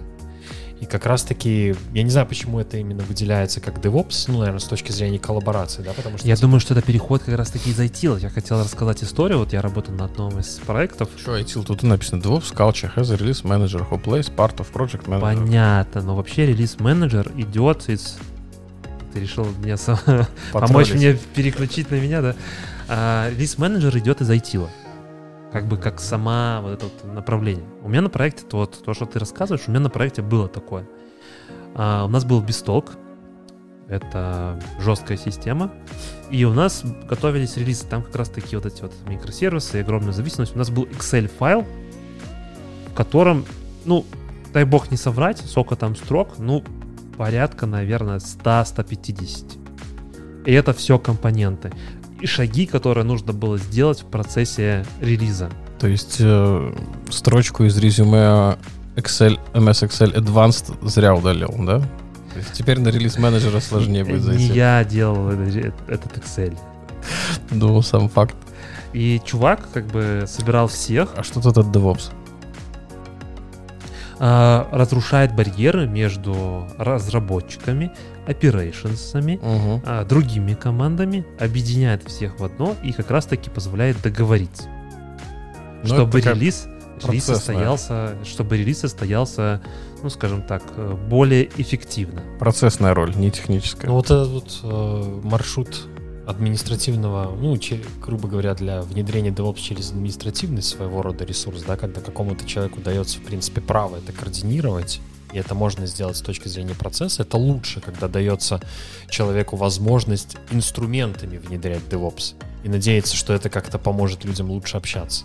Оно может быть сделать это общение эффективным за счет того, что оно будет автоматизировано, но в конечном счете просто появляется еще один человек, который завязывает на себе все. Или группа лиц, да, который умеет в pipeline ы, к которому все ходят и так далее. Ты на самом деле, знаешь, вот ты сейчас сказал очень хорошую мысль о том, что на самом деле те проблемы, которые есть э, в большинстве проектов, это- они могут решиться процессами, а не инструментариями. И мы частенько совершаем ошибку о том, что мы стараемся принести инструмент. Я как-то помню, у нас был даже с Максимом небольшой спор. А, Я утверждал о том, что вот как раз-таки некоторые инструменты навязывают процессы. Вот, например, ты приносишь Terraform в проект. Просто Terraform принести в проект не получится, да? Нет, ну можно, конечно. Если ты принес Terraform в проект, но при этом а, каждый член команды ходит после этого в UI и кликает там «хочу вот это, хочу вот это», как бы толку от Terraform будет примерно бесконечность, да? А, точно так же и здесь.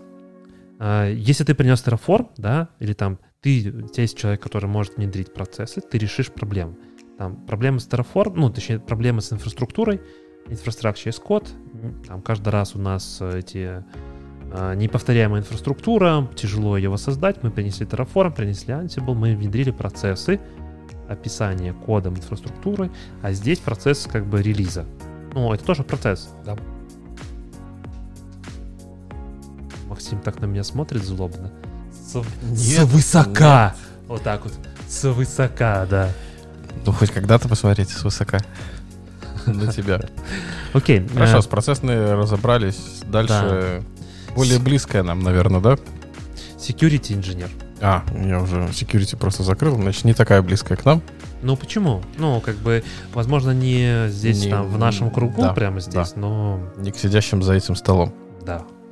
А, ну, про security как бы понятно. Я думаю, что тренд сейчас все больше и больше становится популярным. Там была новость буквально, по-моему, на прошлой неделе, хоть и зря мы не взяли выпуск, о том, что с Байденом собирались Microsoft, а, AWS и Google, по-моему. О том, А, еще Apple, Apple, будут Apple, вкладывать деньги Apple. в безопасность. Короче, э, фанк практически весь собрался, да, и Facebook тоже, по-моему. Да, и как бы выход из этой... а, Выхлоп из этой встречи как раз-таки в том, что огромные деньги, там сотни миллионов долларов будут инвестироваться в безопасность. А, Google сказал, что будут делать какие-то курсы, какие-то чуваки еще что типа там инфраструктуру будут максимально там безопа- свою и прочее, прочее, прочее. То есть а, большое количество денег будет вкладываться именно в безопасность, потому что, ну, наверное, логично, что в 21 веке, там, в 21 году, 22 основное оружие против там кого-то еще это насколько ты Информация? Да, информация и то, как ты можешь завладеть чужой инфраструктурой или там влиять, или прочее, прочее, прочее. Или вот как ту байку, что Саша рассказывал нам за кадром, Мультифакторная авторизация. в том числе. Решение всех ваших проблем. Ну, не всех, не всех, но не это всех. must-have просто. Ну, в целом, да. Если у вас не отжали телефон. Э, Кстати, телефон это не самый лучший вариант. А, лучше физические ключи. Я тут, кстати, подсел на эту всю тему. Тут же была новость о том, что OnePassword э, перестает, ну, я как бы пользователь OnePassword, если кто-то не знает. Очень классный инструмент, я уже пользуюсь, наверное, больше трех лет. У меня уже там полтысячи паролей. Теперь у меня действительно на каждый ресурс э, свой уникальный пароль.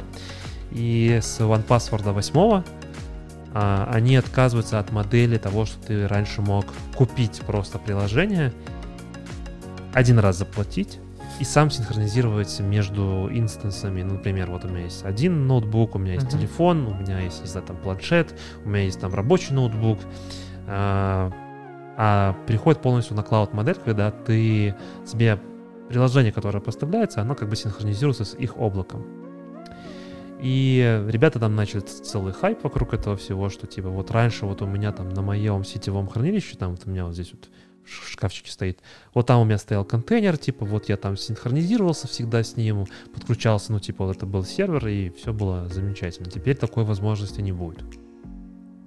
И ребята начали смотреть другие аналоги, и я тоже эту тему начал смотреть, а, и выяснил, что у OnePassword тоже в качестве второй авторизации есть физические ключи. YubiKey. И прям, ну, прикольная тема. Там они с NFC, то есть ты там, например, на телефоне заходишь, и как второй фактор ты ключ просто подносишь к телефону, ну, брелочек этот. Либо есть брелок, который можно вставить э, в USB Type-C, и вот этот Lightning разъем. Ты просто вставляешь, Если ты потерял? а сразу рекомендуют покупать два. Если Не, потерял серьезно. два? А, но если ты потерял два, то все. Ну, то есть получается, что база, которая зашифрована в OnePassword и другие вот там аналоги, я сейчас боюсь неправильно произнести, Бертварден. или- Битварден. Я им пользуюсь, да. Да, Битварден, он, кстати, вот бесплатный. У него тоже вот, я вот в Битвардене насмотрел, о том, что там вот а, в качестве второй э, авторизации можно подключить Google аутентификатор, другие аутентификаторы, ну и можно подключить физические ключи. И вот с физическими ключами это прям, ну, это прям топ. Топ. И. Bitwarden это- можно ставить в своем контейнере в платной версии. Да, в платной версии можно, да.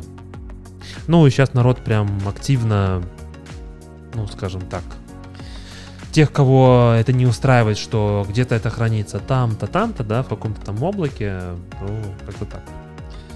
Безопасность наше все. А какие там еще остались роли? Software тестер, Automation инженер. Automation инженер, это Максим. Да. Пишет э, автоматизацию Terraform, используя RAM темплейт. Согрешил. Максим согрешил. Да нет, было просто такого функционала в Terraform еще там. А, всё с- за- написали. Прикольно в том, что они тут дальше пишут о том, что Automation инженеры также занимаются э, логированием, мониторингом и другими э, Где они откопали? На каком кладбище? Геррит, Грейдл, Мавен, окей, ладно, Фабрик. Nagios, Nagios, Nagios. И это как бы с ресурса DZone со статьей 30 августа 2021 года. Дизон же это же, по сути, агрегатор. Там авторы... Да, да, ну просто что это прям... Да ладно, вам еще не, не самое старое, что можно было найти. Ну да, ну да, слава богу. И интегрейшн И специалист. я Не просто, совершен. я да. просто не понимаю, почему Ansible в скобках шеф, запятая папе, в скобках SoulStack. Вот это мне больше непонятно. Как, э, причем здесь шеф Ansible и папе Ну, видимо, SoulStack. очень профессиональный автор писал данную статью. Ну, окей, ладно. Не, ну как раз таки. Ну ладно, будем об этом. Я бы сказал бы Ansible в скобках э, Solstack, шеф в скобках Puppet, почему группировать. Python Ruby. Python Ruby. Ну, просто Ansible и Chef это push модель, а SoulStack Puppet pull модель. Вот в чем разница. Ну, шеф в пул Ansible и модель. там, и там. Пул модель. Ну, у шефе тебе нужно стать агенты. Технически ты запускаешь агент по крону, который ходит на сервер. А, ну Puppet да, то же pull самое. модель, окей. Пул модель, Ну, чувак. ладно. Ну, есть же какая-то логика, почему так отсортировали. Ладно, Логика в том, поехали. что Давайте нет никакой спросим. логики. Да, логики такая, что логики нету. А, ну что, дальше? Тестер. Ну, Неожиданно. это мы уже писали, как мы те- тесты пишем. инженер. Да. И- Integration это то, чем Витя занимался на заре своей карьеры. Собирал из разных кусков. Ну, ты рассказывал, что когда ты работал, тебе присылали кодяру разные э, разработчики, и ты А, потом это да, все соединял да, в одно. Да, да, да, было такое дело. Окей. А, поехали дальше. Чисто DevOps? Или распакуем observability, или observability возьмем на следующий раз? Или возьмем новости одной строкой и будем заканчивать. Час 30. Час Не, ну 30. там, там сократится, конечно. А, нет, я думаю, что как минимум еще одну новость точно стоит озвучить. Про А, докер. Про докер. Ну, Кажется, мне подсказывает моя чуйка о том, что докер будет становиться все менее популярным. Хотя, если, конечно, внимательно почитать статью, а, то как бы ты понимаешь, что, что бабки будут брать за безопасность. За то, что когда, например, а, у бизнеса большого, ну то есть суть статьи, то, те, кто нас слушает, да, буквально 31 августа, вчера, да, мы пишемся 1 сентября, вы, скорее всего, это будете слушать 3 сентября. И снова 3 сентября. Саша, не грусти ты так. Я не грущу. Саша спит. А, что докер обновляет свои подписки и в целом свои агрименты по использованию его продукта. Там менеджеры не менялись в докера никакие, что не стали так активно Очень. пытаться монетизировать. Sales. Да, да. Ну, я думаю, то, что они поняли, что другой бизнес-модели у них, к сожалению, нету. И... Ну вот вообще, в принципе, дать людям что-то бесплатно, а потом начать брать за это деньги, она модель популярная. ну, Но да. почему-то у докера вот не получилось. Ну, потому что они изначально... сразу- Не, смотри, они изначально планировали, что вот они разовьют этот Swarm, у них Swarm полетит типа как Kubernetes, но пришел Kubernetes, который забрал эту долю рынка, и там они продавали типа Docker Enterprise в какой-то момент времени, но, как это казалось, никому это особо не надо, и Конкуренты их убили, в общем, в да. данном случае. Ну, то есть то, что они продавали, оно никому не надо было. Не знаю, как сейчас у вас, Саш, у тебя не спупыривается это постоянно окно? Постоянно. У меня ничего не вспопыривается. Типа обновить докер Да, Да, на десктопе. постоянно. постоянно. Периодически. Ну, не знаю, у меня постоянно. Я жму обновить, сто процентов. я жму обновить, оно пропадает, Нет, исчезает. оно просто обновляется в три этапа десктоп. Он сначала спрашивает скачать обновление, потом его устанавливает, потом перезагружается. Три раза. Замечательно. Я, я спецом заходил в приложение, тыкал, э, запускал, говорил типа, да, обновись, пожалуйста. Да, перезапустись, скотина, пожалуйста. И на следующий день оно мне приходит опять, говорит, Новая версия вышла. да нифига. Такое ощущение, что вот, О. вот, вот, вот, вот. Ready to install. Ну, здесь оно сейчас пишет 31 августа, типа новая Мгм. версия. А до этого, до вот сегодняшнего дня, оно мне писала версия от 7 июля. Чтобы полтора, полтора месяца мне каждый день спуприлось вот это окно, не вот это, которое сзади, а вот это вот. Новые девопсовские термины. Шморк вспопыривалась. Эм, Ну да, это раздражает, Я жму конечно. и- install, enter Блин. start, и ничего не происходит. Вот реально А. ничего не происходит. Если бы он сейчас рестартанулся, было бы весело. Нет, так ничего не происходит. Ничего. Да, вот реально ничего не происходит. Типа он здесь такой такой висит, downloading updates. Но реально нифига не происходит. Обновляем Docker на DevOps. Live. Live. 30 минут. Live, а потом вырежем. В общем, теперь придется платить бабки даже чуть ли не за персональное использование. Что, ноль написано? На самом деле, ну, тут же не просто за Docker. Docker Desktop это же коробочное решение не просто, чтобы контейнеры запускать. Там, если вы посмотрите на экосистему, которую они строят, там же не только Docker, вы можете поднять Kubernetes кластер прямо там, одной кнопкой. Для тех, кто... Э, Не, ну, подожди, ну ты умеешь, ты умеешь. Ну кто-то инфраструктуру накликивает. Ну, типа, понятно, что это круто, что ты умеешь, но не все разработчики как бы будут с этим запариваться. Им проще нажать две кнопки и получить рабочую инфраструктуру, где они смогут сделать э, там apply какого-нибудь Helm темплейта своего и дальше продолжить отлаживать приложение.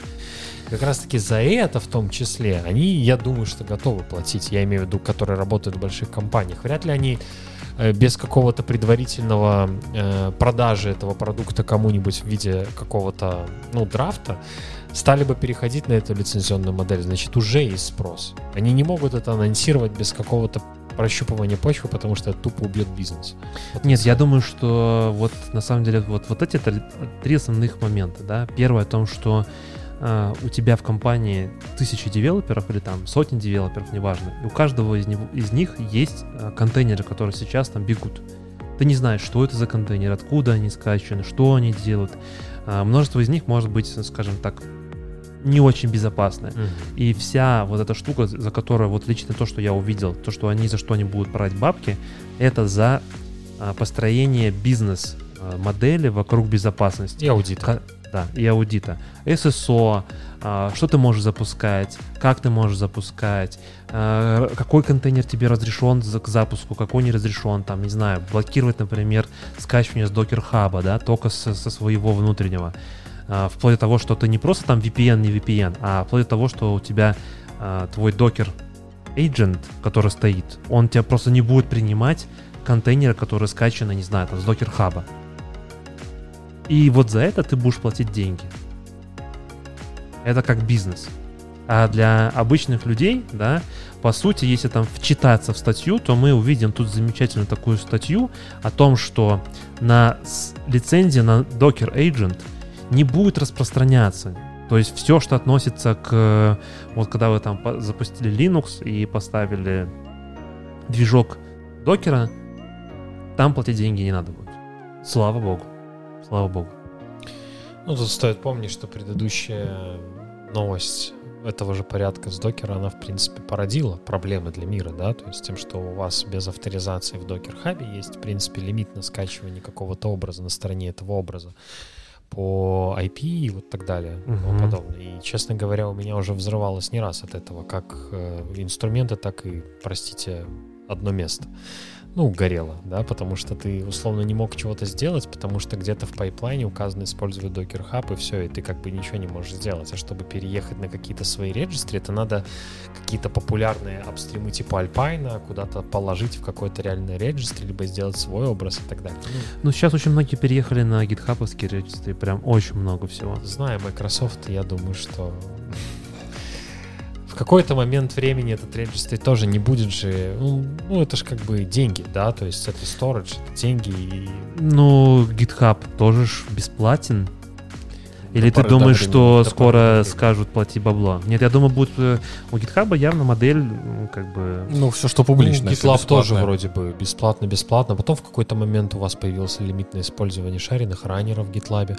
А потом, если у вас используется приватная организация, вы хотите использовать эти приватные э, публичные раннеры, вам надо Ну, карточку вот привязать. Это классическое то, что я говорил, что сначала мы дадим вам бесплатно вкусить, а потом начнем потихонечку вас пересаживать на История из монету. жизни какая-то. Не, я думаю, что если GitHub скажет Первая завтра, доза бесплатно. з- завтра, типа, все, то... Все сразу же с гитхаба переедут. Не, просто GitHub закроется. Ну, как бы... Изначально же до выкупки Microsoft и GitHub было все хуже. Ты мог сделать, по-моему, только три приватных репозитория, и все. Ну, понятно, что... А сейчас у тебя анлим по приватным репозиториям, у тебя там, ну, много, по-моему, много чего. Им там есть небольшое ограничение? Если мы про организацию. Если про личное, то... Про личное, я про личное говорю, про личное, про личное.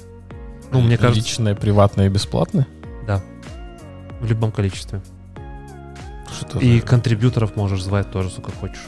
В свои приватные репозитории. аттракцион невиданной щедрости какой-то? Так это уже давно, когда Microsoft только выкупили, там буквально спустя, по-моему, полгода, они, ну, типа, пользуйтесь. Я думаю, GitHub и Microsoft будет брать за запуск Visual Studio Code внутри прямо в браузере с подключением прямо в Git- GitHub твоему, чтобы ты мог там, не знаю, э, запуститься и начать ра- работать. Хрена.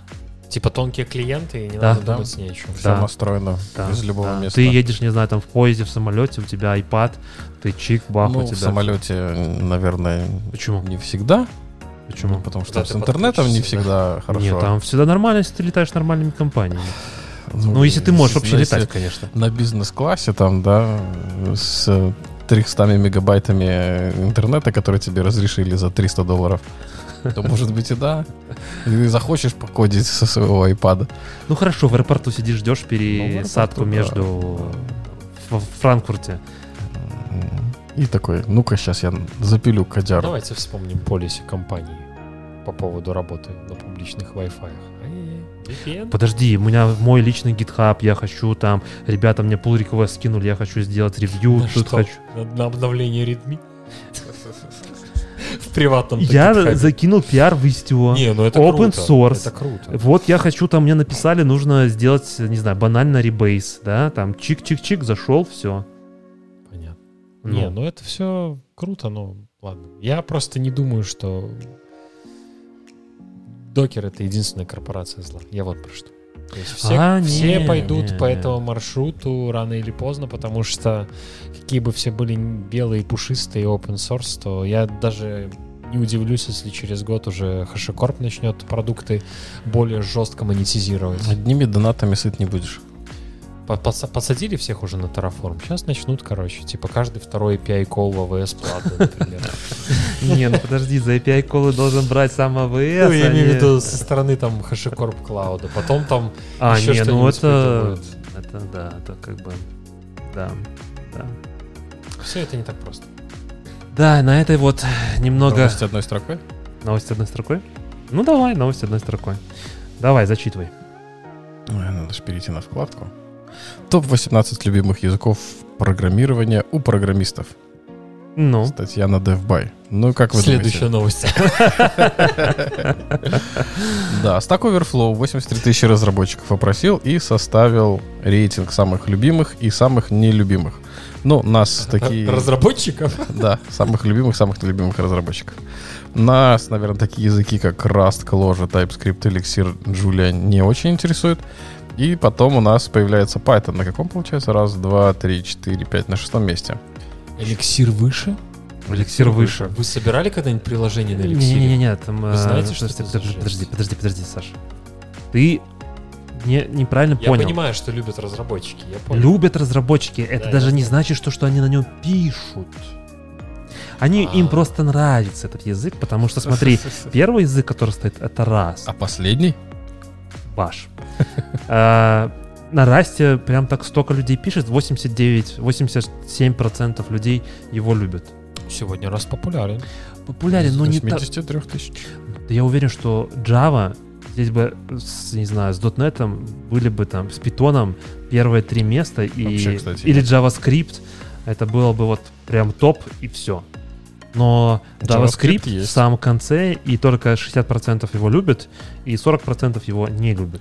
Мне еще очень нравится язык HTML и CSS. Да, очень хорошие языки программирования. Угу. Шикарный. Да. Э, Можно сказать, прям в самом конце э, до баша. Угу.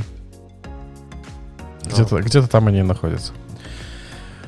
Вот такая познавательная статистика одной строкой. Следующая новость. Debugging и немного Scrum а. 13 самых востребованных навыков для Microsoft. Что бы вы думали на первом месте? Умение читать trace.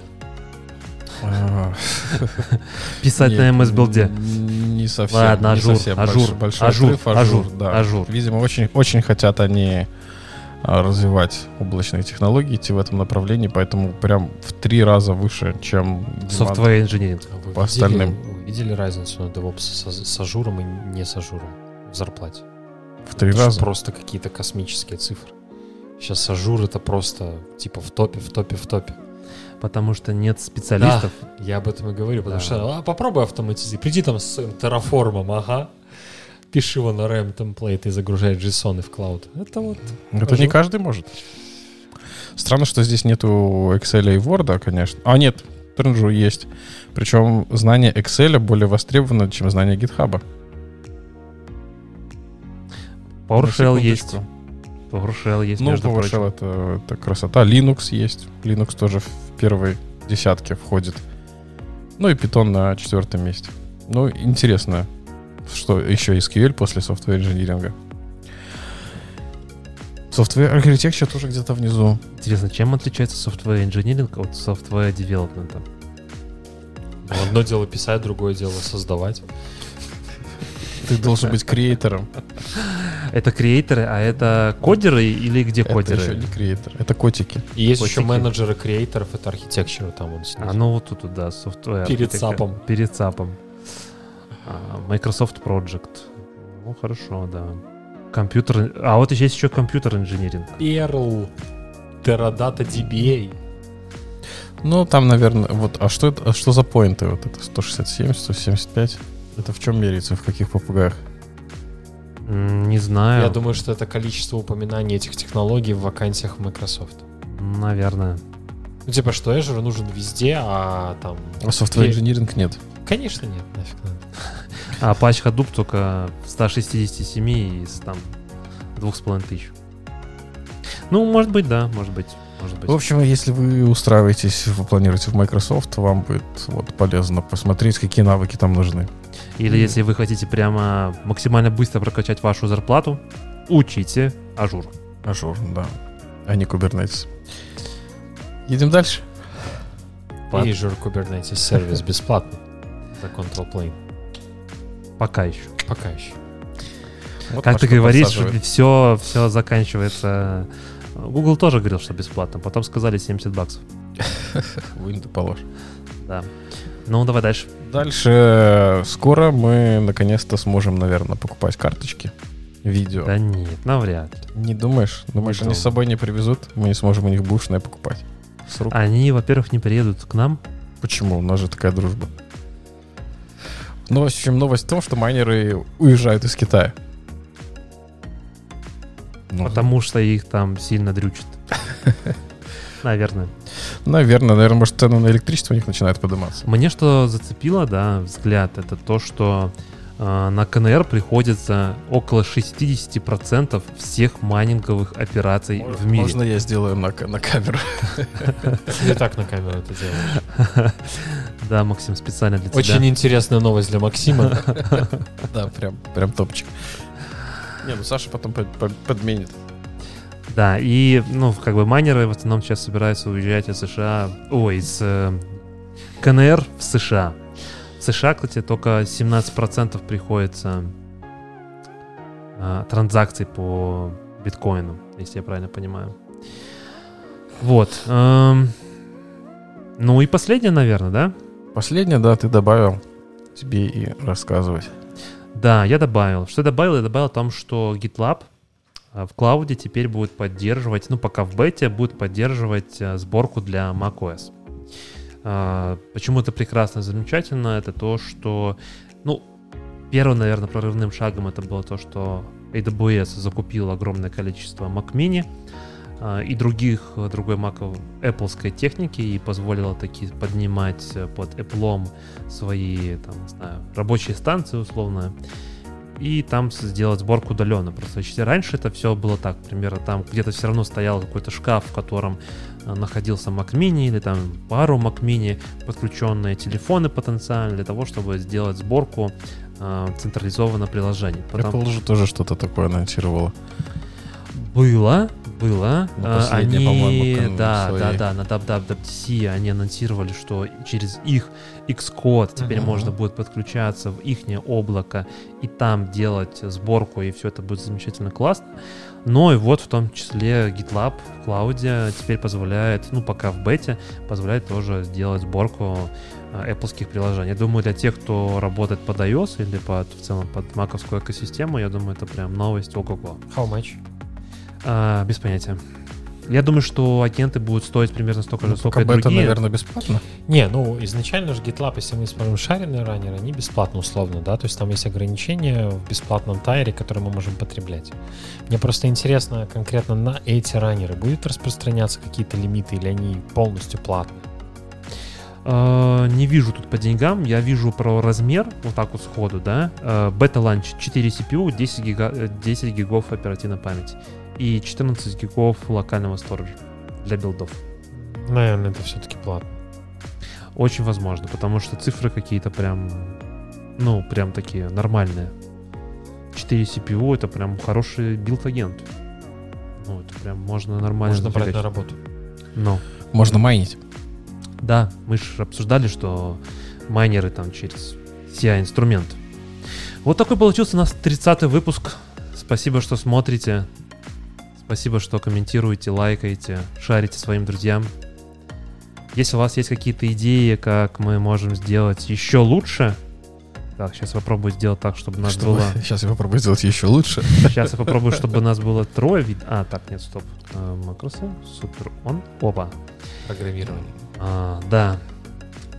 Если у вас идеи, как мы можем сделать еще это лучше, наше шоу, с радостью прочитаем ваши комментарии. Обмазаться майонезом, да, вот шоу ты же говоришь, все. Сейчас будем делать шоу. Ну, да. В следующий раз Саша будет в майонезе. Я понял. Продолжение аватара в Минске, да? Типа того. Пора запускать э, подкаст просто про новости. Не про DevOps. Про новости. Да, Будет. вот это будет шоу. Будем зачитывать просто новости. Да, вон, смотри, здесь, чувак, аватар только стоит. Ну что, всем спасибо.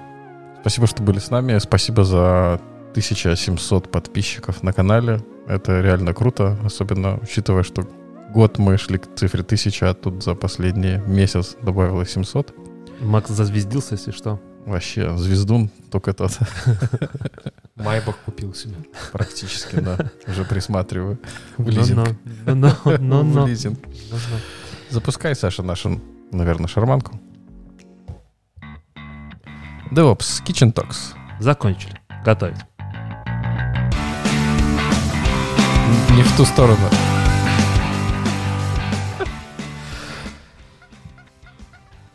Ау.